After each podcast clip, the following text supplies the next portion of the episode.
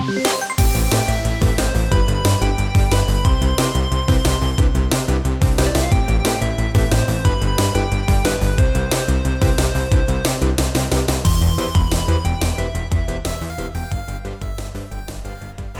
my name is Declan Deneen. Welcome to Checkpoints. This is a show about video games, the people who play them, and the people who make them. Each episode, a guest on the show talks about the games that have shaped their life in one way or another, games that have inspired them, games that have forged connections, and games that have soothed wounds.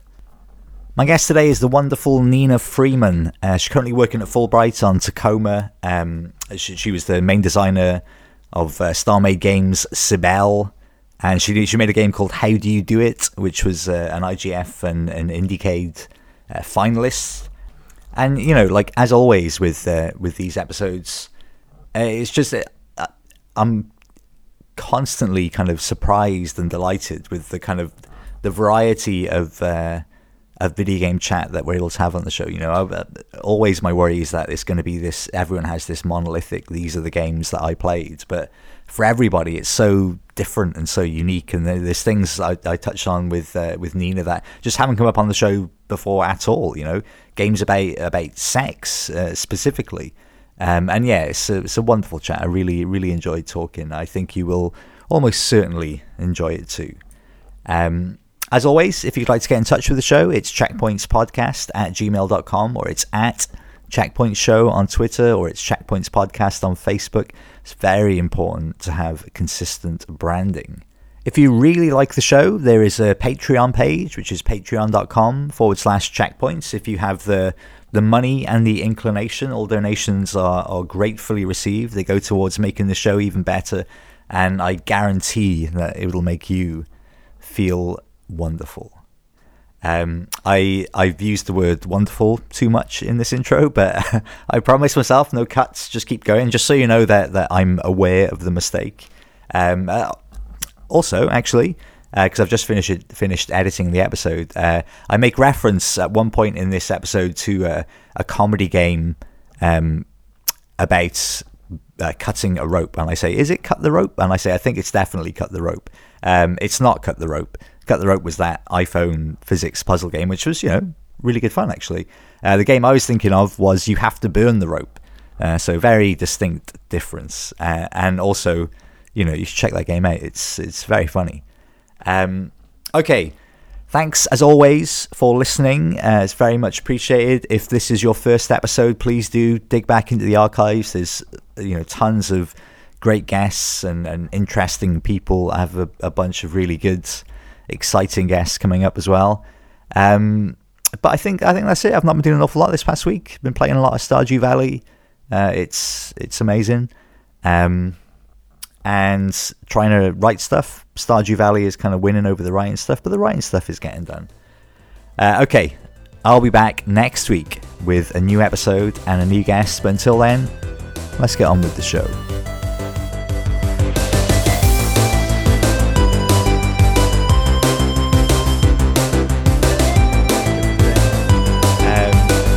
Okay, well, uh, okay, I'll do the I'll do the formal introduction then. So sure. So Nina, welcome to the show.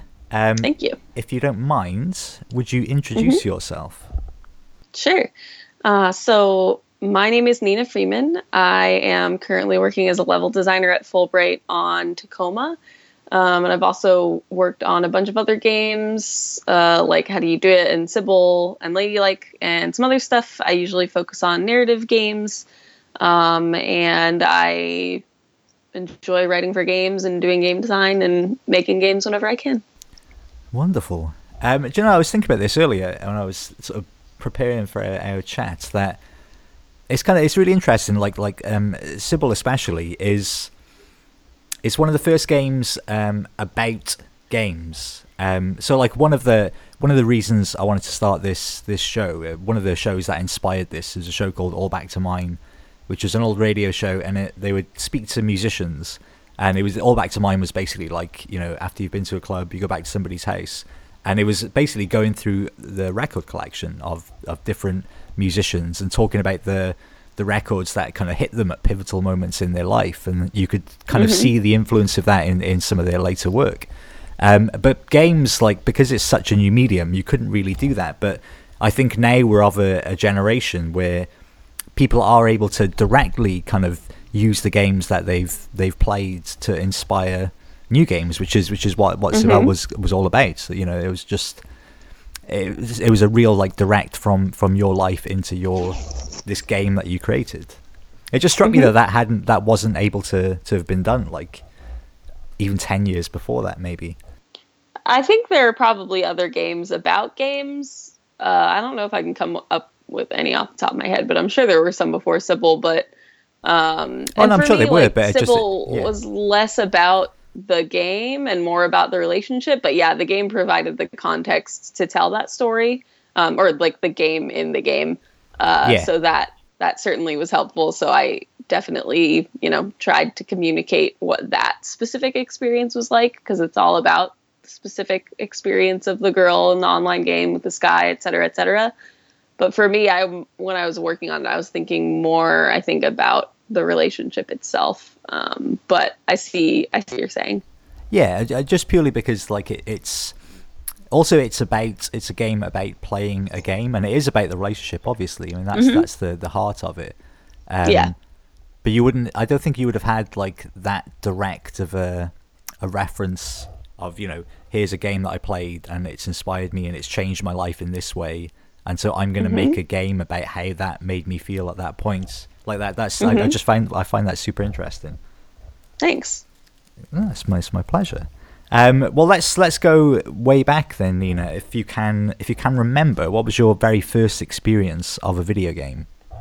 Oh, my first experience of a video game. Um, I get asked this quite a bit actually, and I feel like I always change my answer. But I think the one that I've settled on, it's hard to remember, uh, was I used to my mom like used to take me to the mom to the mall all the time, um, and when we would go when I was really little, I didn't really want to like walk around with her that much. So she would often drop me off at the Scholastic store because okay. they had a bunch of computers that you could sit on and play games for free. So I think the first games I was playing was when I was at the mall with my mom at the Scholastic store, basically playing their like edutainment games in the mall. Um, that was probably my first experience with video games. That like or like Oregon Trail and things like that. Uh, was that a Scholastic game? I don't really remember playing that one until later, but like you know, early scholastic edutainment games that were like whatever, teaching you math or something, okay. you know, like things that I can't really remember by title, but I remember playing them. Um, and also, yeah, that kind of stuff like an Oregon Trail kind of game at the library or something. I played games at the library because the computers were free to use. Um, and I got a computer later, um, but yeah, the first games I played were basically all f- any free game on a public computer that I could find. that, I mean, that, that's like, did it have an impact on you though, or was that later? Like, it did even though they were kind of edutainment games, like, did they mm-hmm. really excite you? Were you like, oh my god, this is amazing, I want more of this, or was it just something? Well, I do? mean, this was like when I like my fir- the first time I was playing games was when I was like five. Like, I was a really little kid, you know, so like I don't know if I can remember like the specific games and how I felt about them, but like that was the first time I was really exposed to using a computer at all, which obviously is like pretty important to being a game developer and to being in a field that is so steeped in technology. Absolutely. And I what I do remember is that like I really wanted a computer because we would go to the mall and I would be like I'm going to go do this, like this is what I want to do. Um, and it was sort of like my things neither of my parents really like my mom doesn't care about computers and like you know they didn't really end up getting a computer until like I was old enough to be independently using it. Okay. Um, which wasn't wasn't that old. I was like ten or twelve. Um, but before that, like, you know, my thing was always like, I'm gonna go to the library to use the computer, or like, okay, mom, I'll go to the with you to the mall just because I can do that.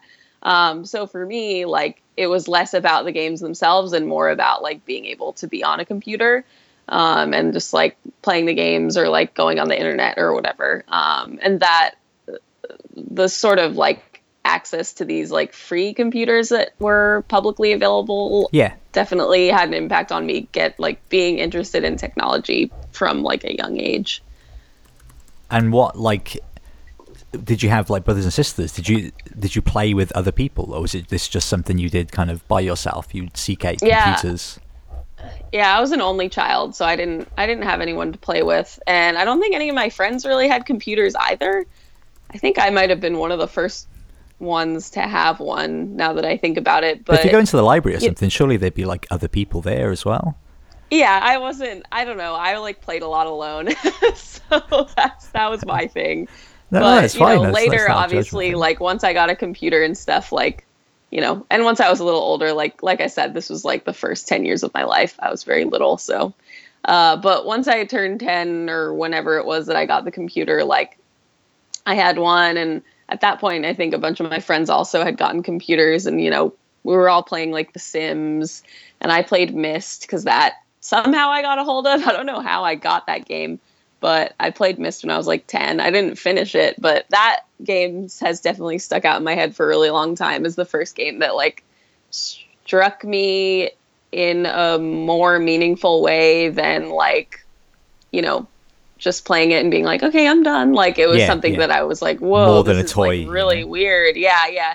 And I was like really fascinated by it as a kid and like didn't know you could use guidebooks or Google answers. So I was just like playing it totally blind and obviously could never finish it when I was that young because I was just like, I have no idea what's going on. But I just remember like walking around Myst and being like, just like totally in shock at what it was. I, I like didn't really know what to make of it, but thought it was really cool.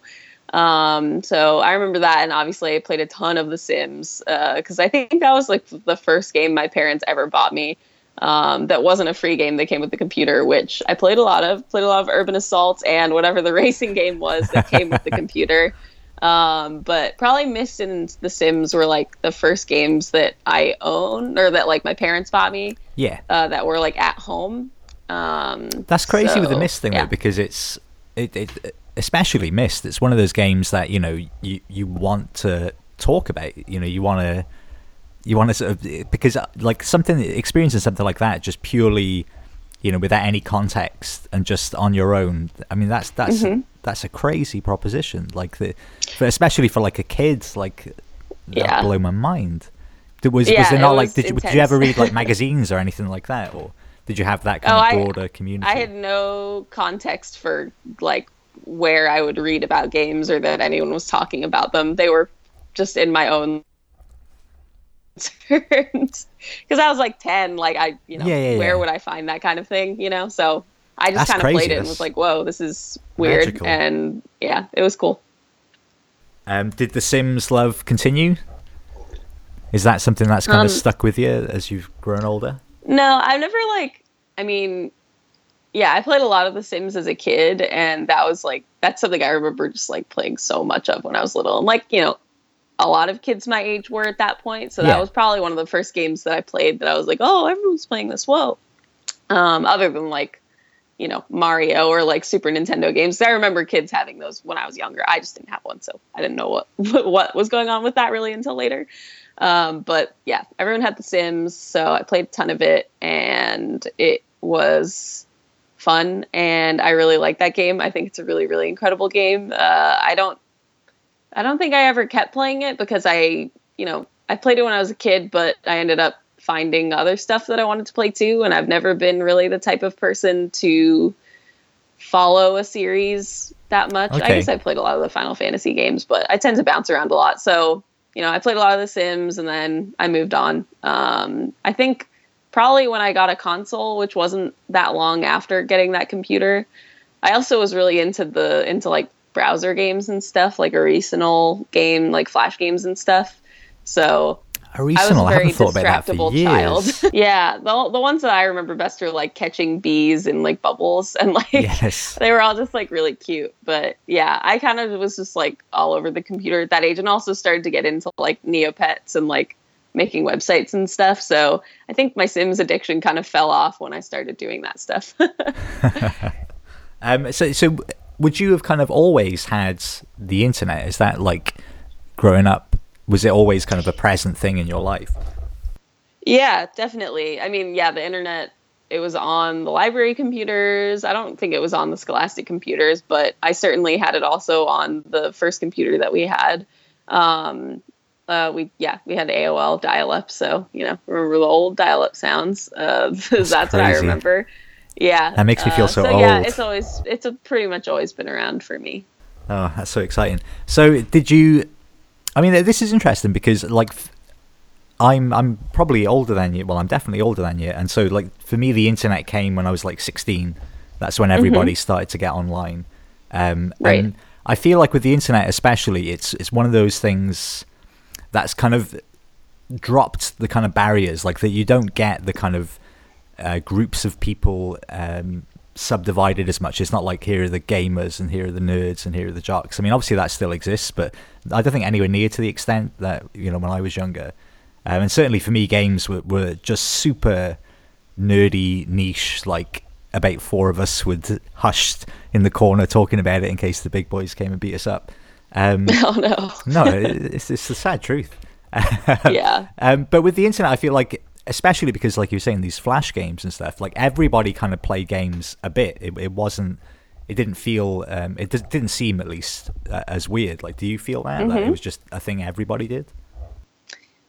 I think, yeah, I, I, think, well, when I was that young, like when I was in like elementary and middle school, definitely it was just kind of like games were around and we played them in school and people would play them at the library. And, you know, that was like just a thing. Yeah. Um, and, and, you know, as was like being on AIM or like looking at weird videos on the internet, like that was just all a part of like computer culture Absolutely, for kids yeah. around that time. So, um, but I I had like two best friends that I played a lot of games with, like especially console games and stuff, because um, we didn't all have the same consoles or the same games, and we would kind of like share them together. Yeah. Um, and I remember playing with those two a lot uh, up through like forever, basically through high school and stuff. Uh, but yeah, once I went into high school, there definitely was people who like played serious games and people who didn't really have any interest in it at all. So I I don't think there are started being like like I remember people who were other people who were playing online games in my high school and there wasn't many and I wasn't really friends with any of them, but like you knew kind of who they were. uh, and so there's definitely like people who did that for sure and yeah. people who didn't at all, you know, but that wasn't really until we were all like a little older and certainly everyone when they were younger had played like a lot. So. But you were in though, like you were you were seeking out the new games and you were getting the consoles and things, right? Uh, yeah, more or less. I mean, I didn't have like a ton because we didn't have like a lot of money, so I had basically what I could get for Christmas, uh, or like, I guess once I was in high school, like if I like had some money from working. Yeah. Um, so I had some, definitely not that many, but I had a lot of friends, or the two friends who had games. So, like I said before, we'd share, so I got to play more that way. But um, yeah, I had a couple consoles. So I and I played Final Fantasy Online for most of high school, so that was really like the game I was playing the most. And I started when I was 14, so basically from ages 14 to 18, which is like you know all of high school pretty much. Why um, why so Final Fantasy Online and not playing. not WoW? Uh, cause I was really into Final Fantasy at the time. Like that was right after I discovered 10 and 10-2, and those were okay. like my childhood obsessions. So after those, um, me and the two friends I keep mentioning that I played games with, they discovered Final Fantasy Online and bought it, and invi- invited me over to play it with them. Um, and yeah, so this is what in, when I was 14 um, in 2004. So this was when Final Fantasy had already been out for a bit. So like we went on to play the three of us together in their basement and like, you know, just like there was like all these people around in that world and we were like, whoa, what is this? Like we didn't have any awareness of what an online game was really until we booted that up. Uh, so we started playing it and like ran into our first real person and like said something to them in the chat and they said something back and we were like this is crazy i mean like we've been in chat rooms and stuff before but yeah. like in the context of a game we were like what is this so um, yeah when i saw that happen i remember i was like wait let me chat and i like took the keyboard and like i went out the next day and like got that game immediately because i was like this is crazy. Um, and that is, and then I played it for four years from that point. well, this is a question I ask uh, a lot of people because uh, Final uh-huh. Fantasy obviously comes up with, with, a lot of people as kind of a formative game. Um, I'm not even sure if Final Fantasy Online counts. I suppose it does, but what is your favorite Final Fantasy?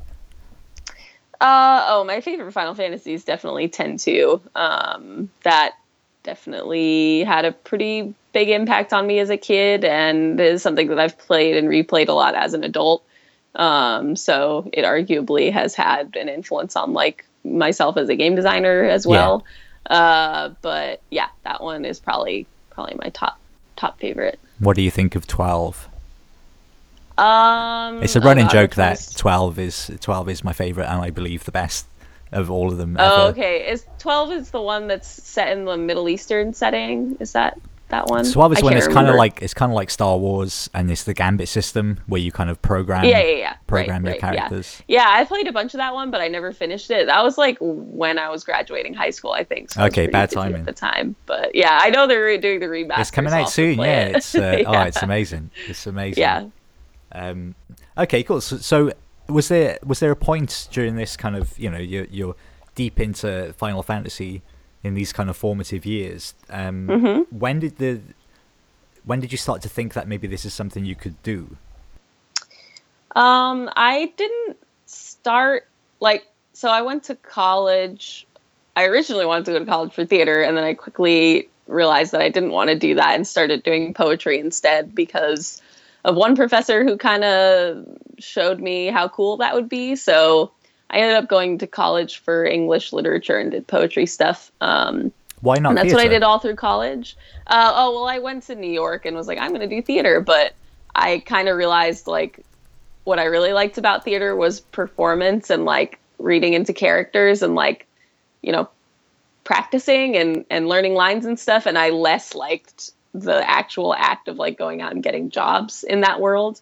Um, I, I was just like, I just want to focus on the character and the writing and stuff. And I was like, that's what you do as an English major. So I'm going to do that instead. um, and also like, I liked writing and stuff. So yeah, it made more sense. But so yeah, I did poetry and I like, you know, all did all my internships in the poetry world when I was in college, etc. And that was really what I was doing. And then I graduated college and didn't no like there wasn't a clear clear cut job for me in the poetry world that I wanted to do. I just wanted to write, um, and obviously it's t- impossible to sustain yourself just on writing just out of college when you've had no experience or exposure before that. There's only so many pamphlets so I, you can sell. Yeah, yeah. So I was like, I have to like get a normal job and make some money so I can survive. So I got a job at the Department of Education as a data analyst and was doing that for a long time, or for like I had the job for like I think three years. Um, so during that time, a lot of stuff in my life changed, and I got this like illness, and like I don't know, my oh, life oh, no. was sort of in chaos. And I was like, "What am I doing?" Like that's everybody's twenties, though, surely. yeah, definitely. I was like, I'm working at a job that like isn't my passion. Like it was a good job for sure, but I knew I wasn't doing what I wanted. And I also, at the time, fell into a group of people who were really like into making art and making games and making music. And there was a couple people in that group that were making games and i would hang out with them during this time period and would sit on their couch and like watch as they were working on this game. Uh, and i was like oh that's interesting. And they they ended up showing me like a bunch of indie games. Like i think at the time it was around when Dys4ia and cart life and like kentucky route zero and all that stuff was first coming out. Yeah. So that those games were kind of what made me realize you could make games uh, and watching like playing those and seeing people making them in new york was like kind of what clued me into that. Uh, so that is when i started making games. I basically like discovered these indie games and like was hanging out with these people and was like okay i guess i'm just going to try this suddenly.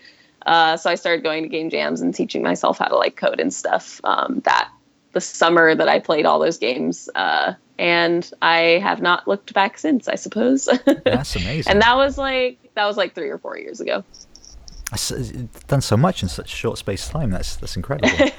Um, yeah, it was. It's been an intense couple years.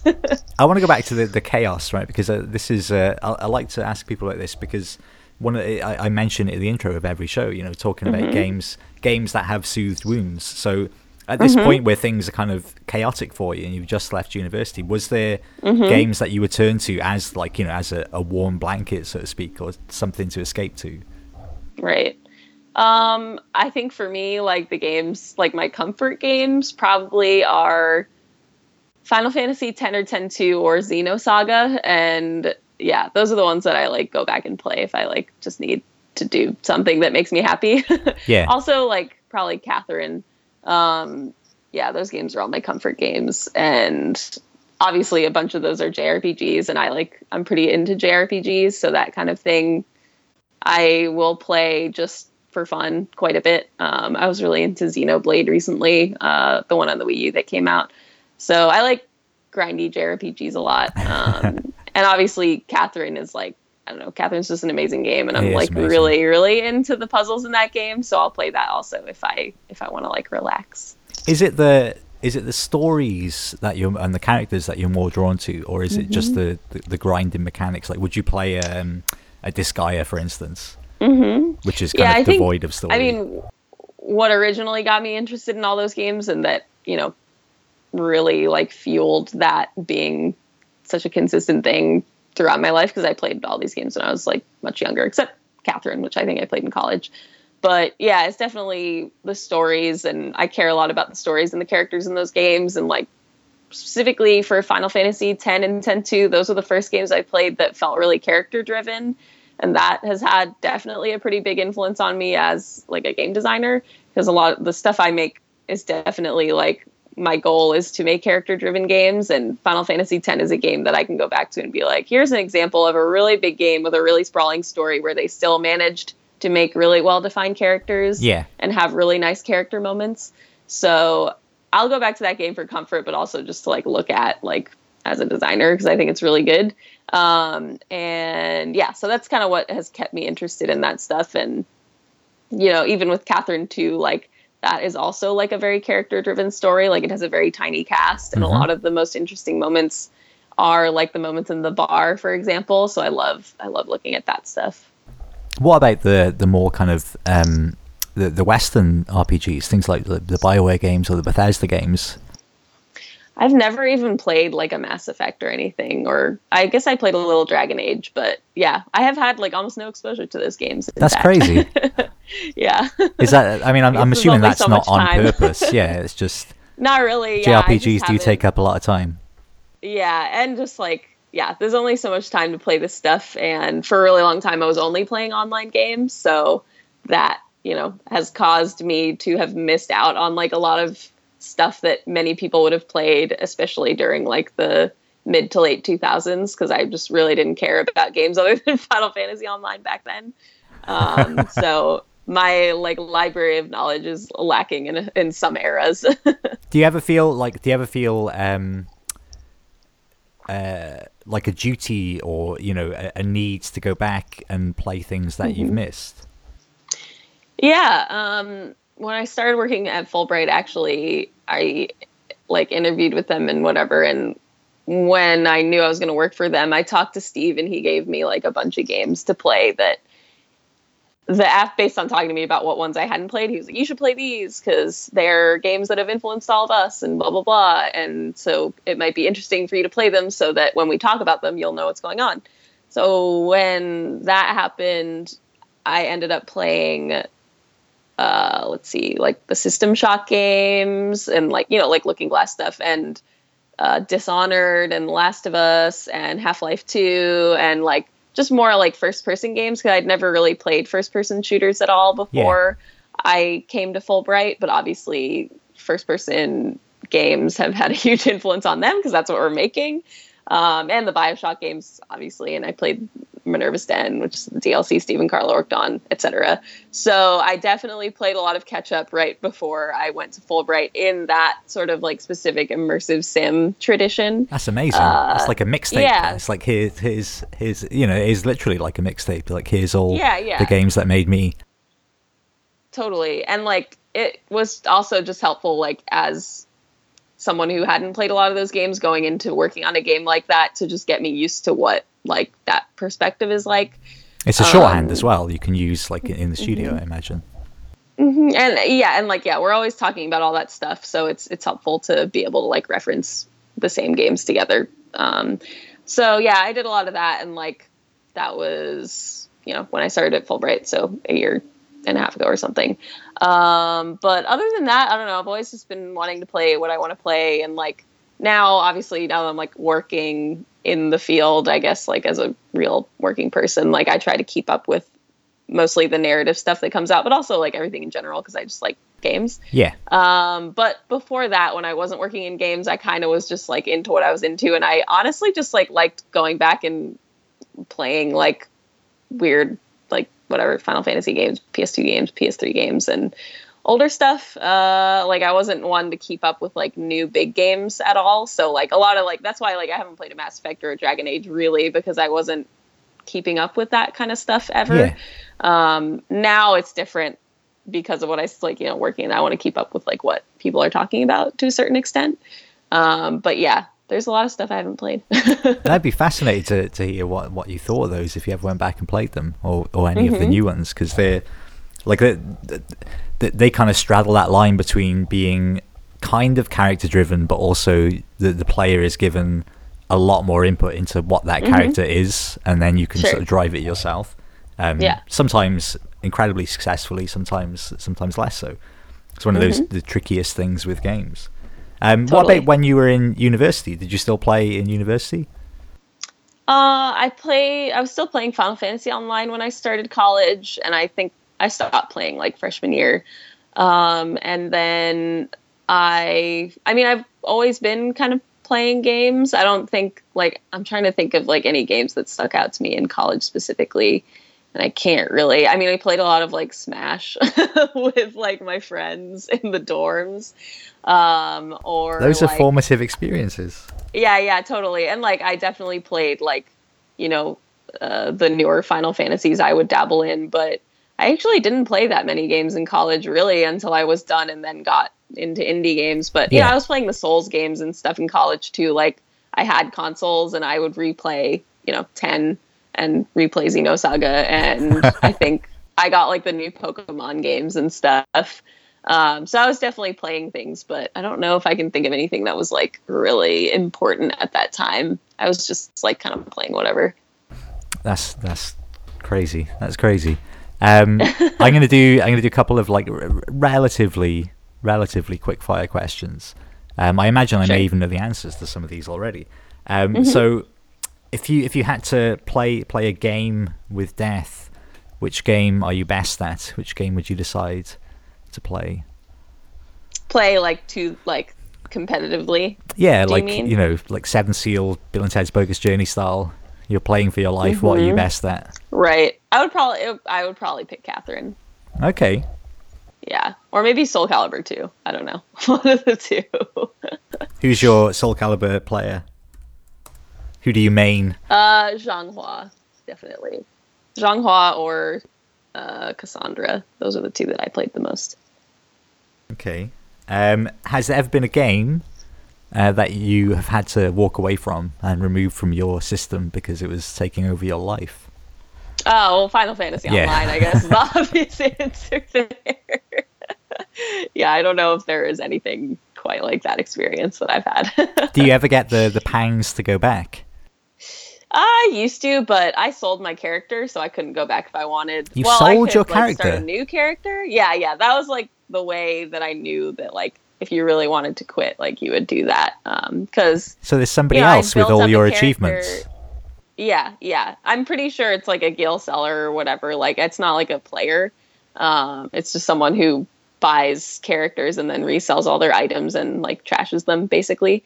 Um, so I did that because that like, and a lot of people did that that I knew in that game to like get themselves to quit because otherwise you can reactivate your character yeah. at any point.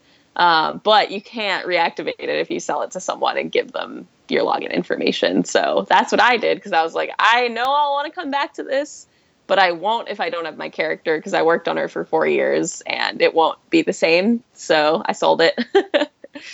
oh, that, that I mean, that, that, I'm, I'm amazed that that's even an option. Um, oh yeah, I mean, I don't know, like probably not many. Like people do it if they've been playing the game for a long time. Like I don't think it's like that common of a practice. It's like what is it in Breaking Bad? Like they go into Tuvalu or something, and you get in the van, and then you never see them again. You just Yeah, they, they're it's- vanished. It's basically like that.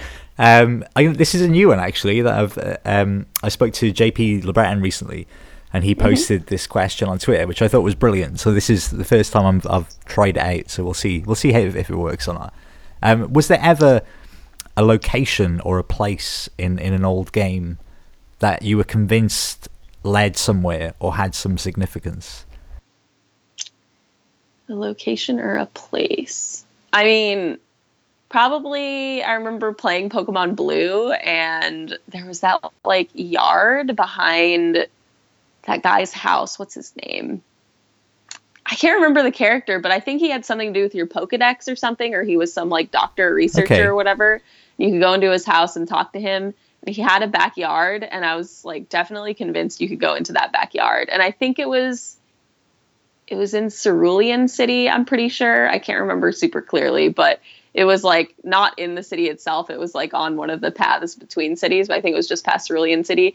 And yeah, and I remember like looking, like Googling a lot, like as a kid, like how to get into that backyard because I was like, oh, I think you can get a legendary Pokemon back there. I don't remember why I'd convinced myself of this, but I was convinced. And I remember like reading forum posts about it. And there was like a bunch of other people that were also convinced you could get into that backyard. So yeah, I guess for me it would be this backyard in Pokemon Blue. I guess. It's, it's that's that. I mean that, that that's that's what they do. They they inspire you to be like that must that must mean something. There must be some meaning there. Well, yeah, I mean, if you there." see a fence connected to a house, but there's no door in the back of the house, like, or maybe there was a door and it was locked, but I remember being like, why would they put this fence in a yard Exactly. if you can't go in it? And honestly, like, that's like an important level design lesson. like, if you put a backyard, if you put a visible space that looks accessible, make sure you're doing that on purpose because people will want to go there. Um, okay, game games are, are increasingly broader as time goes on, and they're able to Mm-hmm. evoke all kinds of reactions. But one of the the rarest, I think, still uh, is laughter. So, can you think of a game that has really made you laugh? Oh, let's see. Definitely yes. Um, it's actually like a lot for me. Really? Um, yeah, I mean, Final Fantasy X two is a really funny game. Um, so I definitely laugh a lot during that. Uh, also, like Stanley Parable. That's Stanley a really Parable really funny game. yes. Yeah, and that comes to mind because I played that fairly recently. Um, also. Christine Love's games like Ladykiller in a Bind that Yes. just came out is really funny. Um, what else? Oh, I'm sure I'm missing a bunch. There's just there's actually like quite a few funny games, especially like indie stuff. Yeah. Um, oh, Bennett Bennett Foddy's games like QWOP. Um, that course. stuff is really funny without having to say any words, which is obviously pretty interesting. And QWOP obviously had an influence on me for how do you do it. So, yeah. uh, but yeah, I guess those are the games that come to mind for games that have made me laugh. Um, Catherine is funny in a dark way, also. um, but like, yeah, Final Fantasy games make use of quite a bit of humor and definitely a lot of indie games too. Yeah, I mean it's getting much much better. But I think purely because of the because of the ability of, of te- almost like releasing games as as just jokes themselves. Like this is meant to be a funny thing. Like Mm-hmm. Yeah. was that, is it cut the rope? Was that really sort of silly flash game, which is like Zelda, and you just have to cut the rope, and every I level you just get to the end and you cut the rope. it is genuinely quite Yeah. Mm-hmm. funny, or like Frog Fractions or something. You know, you have these mad experimental games.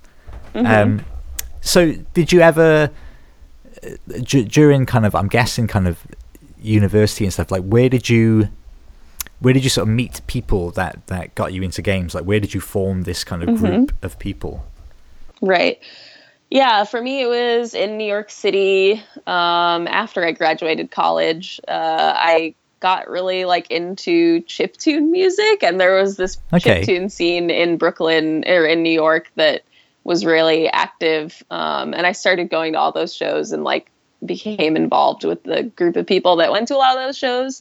And you know, of course, it's chiptune music, so there's going to be people who are into video games around. Uh, mm-hmm. Uh, more people who are into music, but video games people too.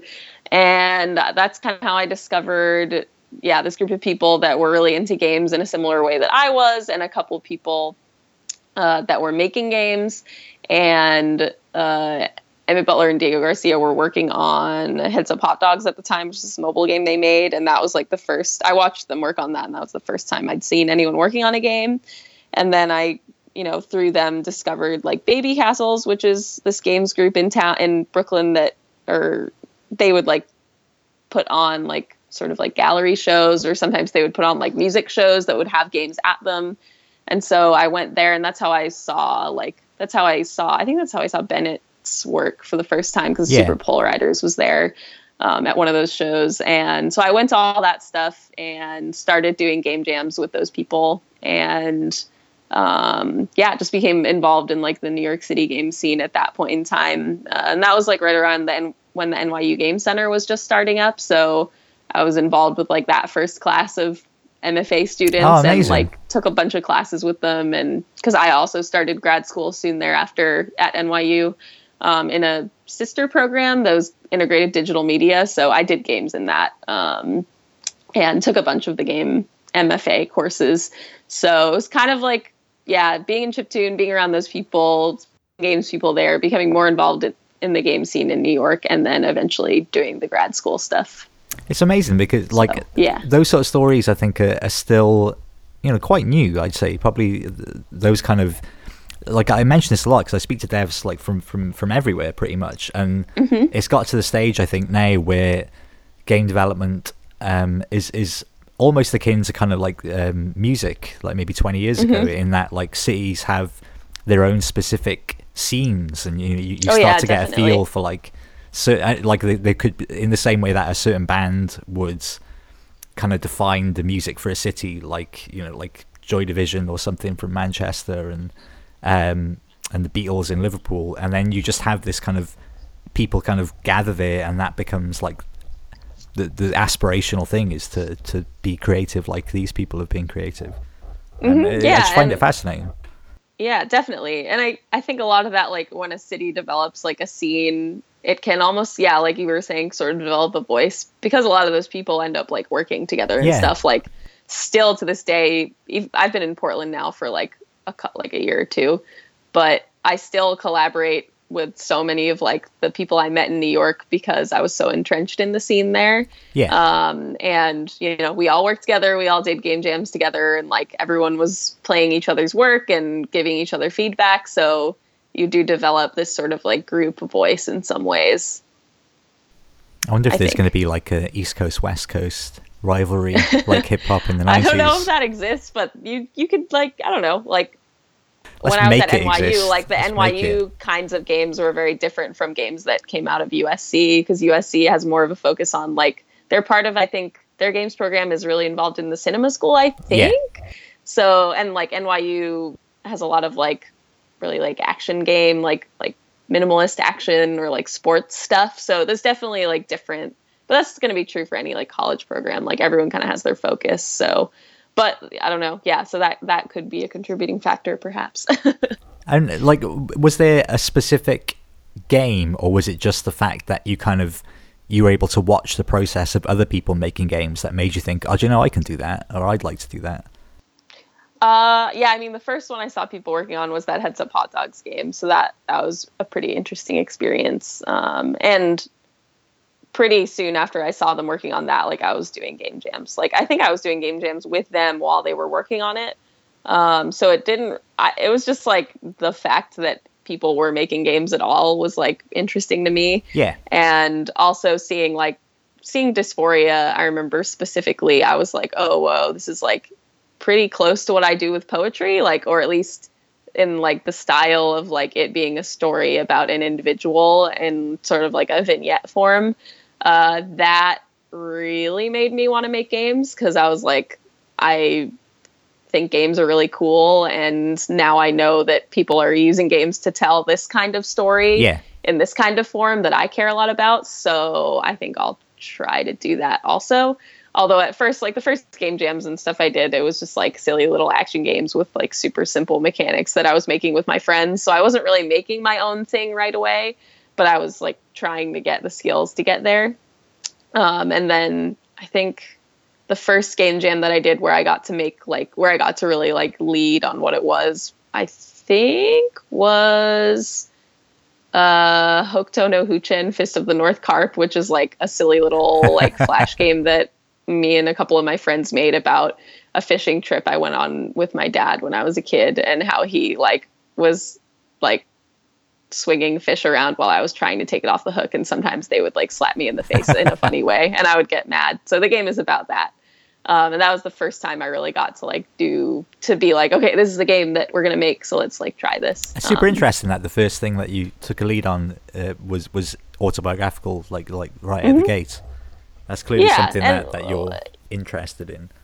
Right, and that is largely because of my poetry background. Yeah. Like the kinds of writing I was doing was mostly personal when I was doing poetry, um, because that like a lot of the poets I was like really inspired by and that I studied also wrote more like personal work. So that that was like something I was encouraged to do actively by my mentor in college and what a lot of people in the poetry world do, not all obviously, but that's like more of a common thing there. So it was pretty natural for me to like go in that direction immediately because that's what I was used to. What sort of poets did you did you like? Did you aspire to? Mm-hmm. Um, I guess some of my favorites. I I was really I studied a lot of like the New York school poetry scene. Um, so that was like in New York in I think like the 70s or 80s, and Yeah. it was like people like John Ashbery, um, Paul Violi. I guess maybe he's a little later than New York school.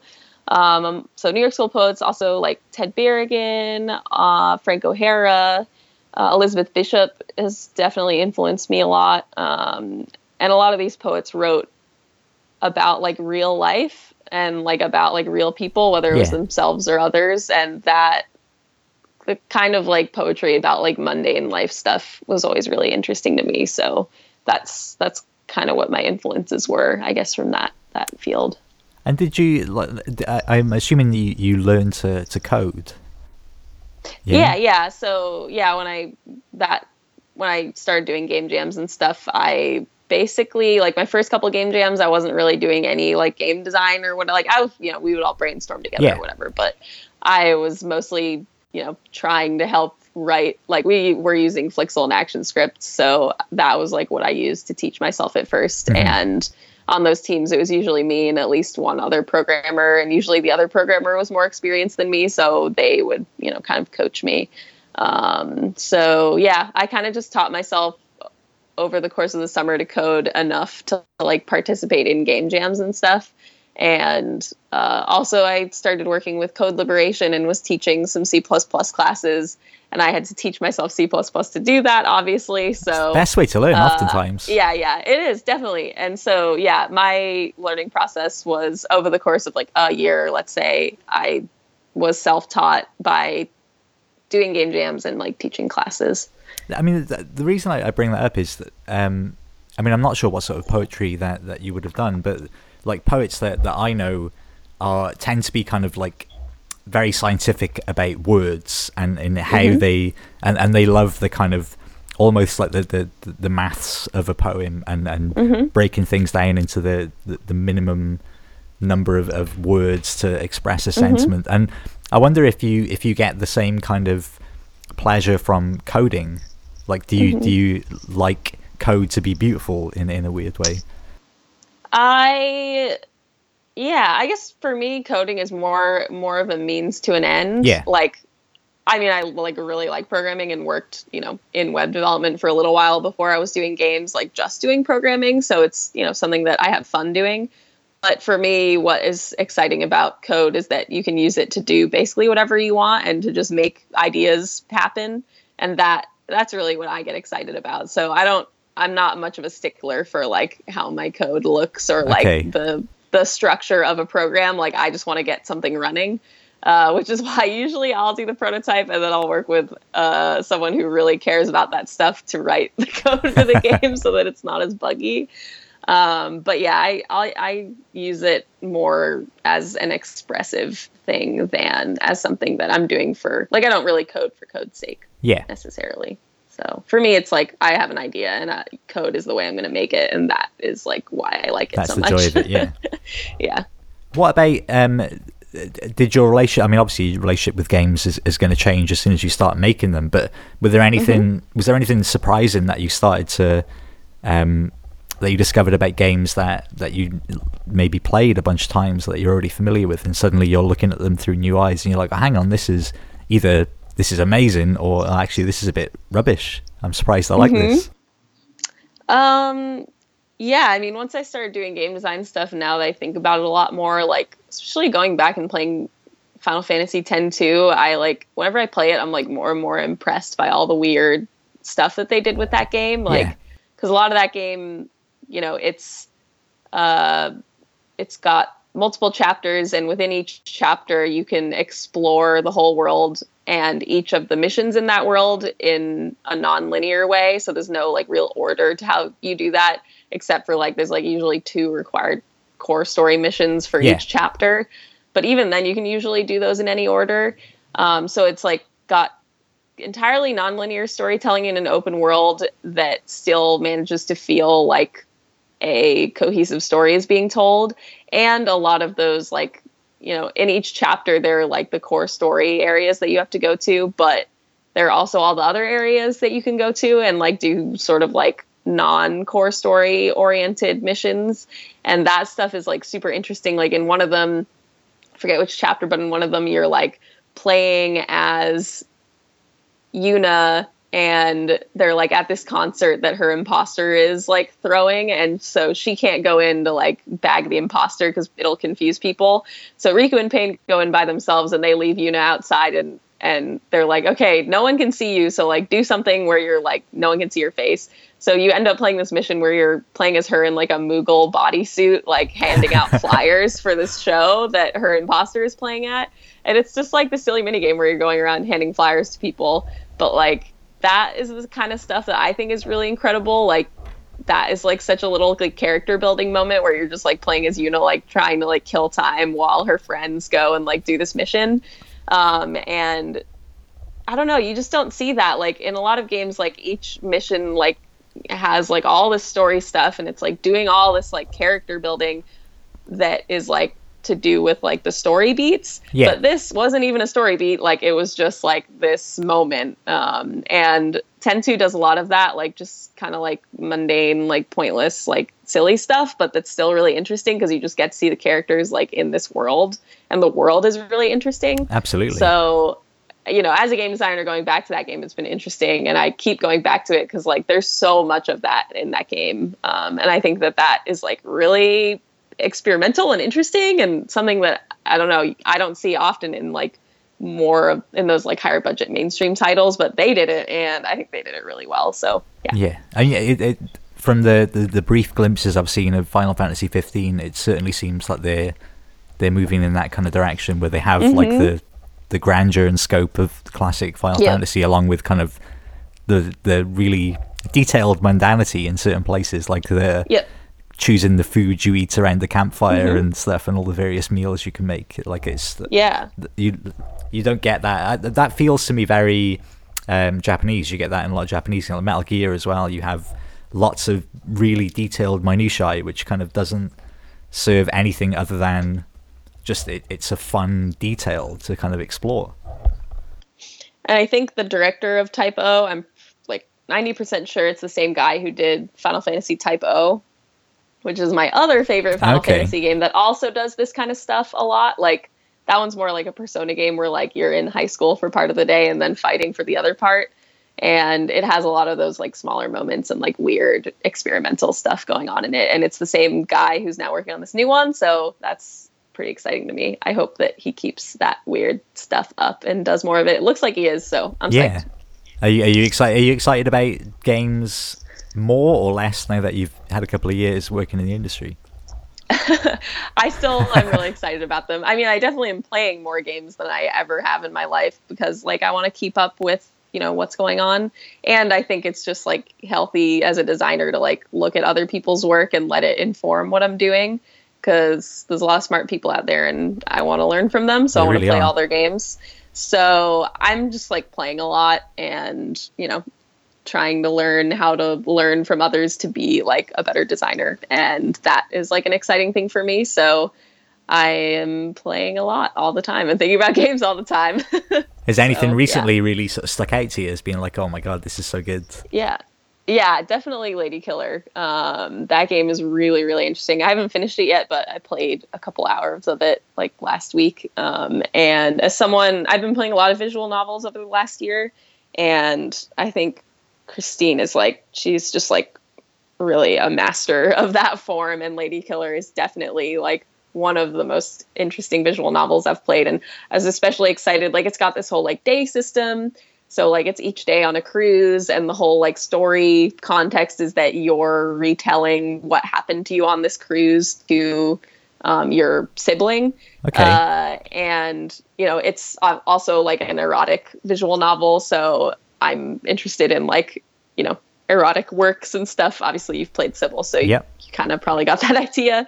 Um, and it's also got a lot of really good humor and the way that she is expressing how your choices are made is really interesting because it's often done through like um, what your like what kind of tone you're expressing sort of. Like each text choice that you get to make like has a word to it like proud or conceited or uh, excited or flirty Oh, that's Um, interesting. and i think attaching that has an interesting effect on the way people make choices Absolutely, yeah. there's just there's all there's like a bunch of systems in that game like it's much more systems based than any other visual novel I've played, and it's just yeah, it's full of interesting stuff. So that is what I've been excited about. I'm gonna check that out. Um, Yeah, you it's, should. It's really it's good. it's really like that's as much as like I, I talk about sort of laughter being super rare in in video games, but any kind of eroticism or sexuality is Mm-hmm. is probably even more rare.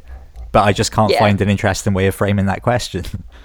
Because yeah, and it's, it's sex has been in games for a long time, but just not talked about as much. And I think that's why there. It seems like there's not much. It's often yeah, it's there's not as much, but it's it's around. It's definitely around. Yeah, I mean, you see it much more in indie games, but it's not really, it's not a fact. Yeah. It's still very much like, you know, fade to black and pan to one side or something Right. if there's anything Yeah. remotely uh, addressing Yeah. that. definitely. Or the ridiculous God of War mini games. Yeah, and like yeah, it's referenced in these bigger games, but there's not as much that is like really just about like sexuality or just about that kind of thing. Um, but that Lady Killer is all about that. So if you want that, go to that game. And there's definitely others, but you know, Yeah, no, no, no. It's, I, I just find it interesting. I mean, it's there's. I, I feel like there's so much potential there. There really is so much potential that it's just, but it's just nobody, not nobody, but it's, it's a, a challenge very few are willing to, to take up and tackle. Um, yeah. And I think if you want to see other games like that, like support the ones that exist. about sexuality, Yeah. so that's a really good one. Also, Lea Schönfelder has made a, games about that that are interesting, like Ute, spelled U T E. Um, that's another really interesting game about sex. Um, also, uh, Striptease is another good one. Um, let's see. There has to be another that comes to mind.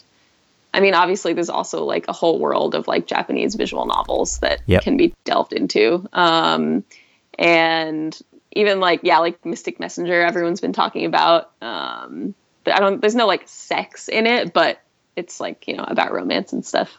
Um, and yeah, I mentioned Lady Killer. Oh, all of Robert Yang's work. Definitely. Everyone should play all of his stuff. Um, so yeah, there's like a bunch of it out there, but um, not as common as it should be. No, I think it's just trickier because it's because in games everything ten, everything tends to kind of get distilled down to the the binary, like you know the the win or lose, and Mm-hmm. you're you're dead or you're alive, and you've you've killed the guy Right. or you haven't, and have and anytime you kind of try and do anything even romantic in that context, it becomes it just loses it because you, you're just Mm-hmm. doing like a binary proposition. Oh well, y- your your like statistic has gone up plus two, Right. And it, Yeah. that's that's not really how it works. But I, it, I, it's I, I imagine it's just super hard to do it any other way.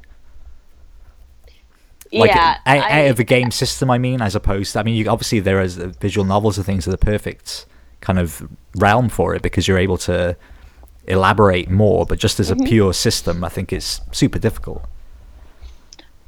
there's definitely like yeah you should check out robert yang's games because i think he does it in a systems way in a more systems oriented way that is very interesting that expresses a lot about sex um, like there's one for example that he did called cobra club where you play as a guy who's just joined like a uh, I think like a dating site for gay men basically. Okay. And you the whole mechanic is like taking dick pics and sending them to people.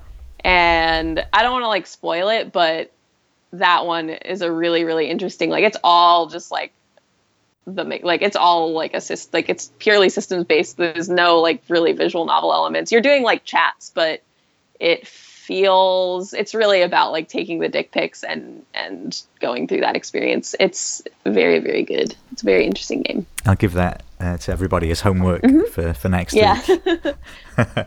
Um, well, I think we've covered all sorts of stuff, Nina. Um, but if there's anything that we haven't mentioned that you'd like to, to mention, then please do. And also tell people where they can Uh, find you online and things. yeah um so i'm about to run to work so check out uh i'm working on tacoma at fullbright so that uh the site is tacoma.game um, we're also on twitter and stuff so check out that there's recently a ton of coverage of it on uh, ign so there's like all this footage of gameplay and stuff out there now that people can look at Is so it out soon? is it out next year? on. uh yeah Nick, uh, it's out in the oh god spring i think i Okay. wish i had like my calendar open No, Uh, that's but fine. it, the all the stuff you can see like in the trailer that's on the site right now that that will tell you all um also yeah i worked on a game called cibele and you can get that at cibelegame.com i guess we've referenced it a couple times during this and i'm hentai phd on twitter so that's basically all the places to find me um but yeah that that's that's about it for me Cool. Was that fun? Are you happy? yeah yeah, yeah definitely Good, good, good. thanks for chatting with me about game stuff Always a pleasure. Yo, yeah, yeah, yeah, yeah, yeah, yeah. Yo, yo, 夢でキャンセルし One, two, three, get sucked in my sheets. これは現実、それか dream. 混ざる蜜と濃厚なクリーンつながる仕組みは変と変人との関係はエンドエン原点とゴー結ぶ点と点あとはセンスで決まる運命の運命 Left か right か前後左右 Move the brick. Step up して解いてく trick. Man you gotta fight for your chick. でももいるからできないピック時間はないぜ兄弟君外せば兄弟兄弟そんなショータイム。登れるとこまで登ろうかい。後戻りはできないこの後悔。ビッグなハウスにビッグなカーがなくても案外引っかかる。押したり引いたりして落とせる。頂上目指してやつ射止める。Yo. Yo. Yo. Yeah, yeah, yeah, yeah, yeah, yeah, yeah, yeah, yeah, yeah. ライフは結局バブルじゃん。弾けるまで要は夢見がちじゃん。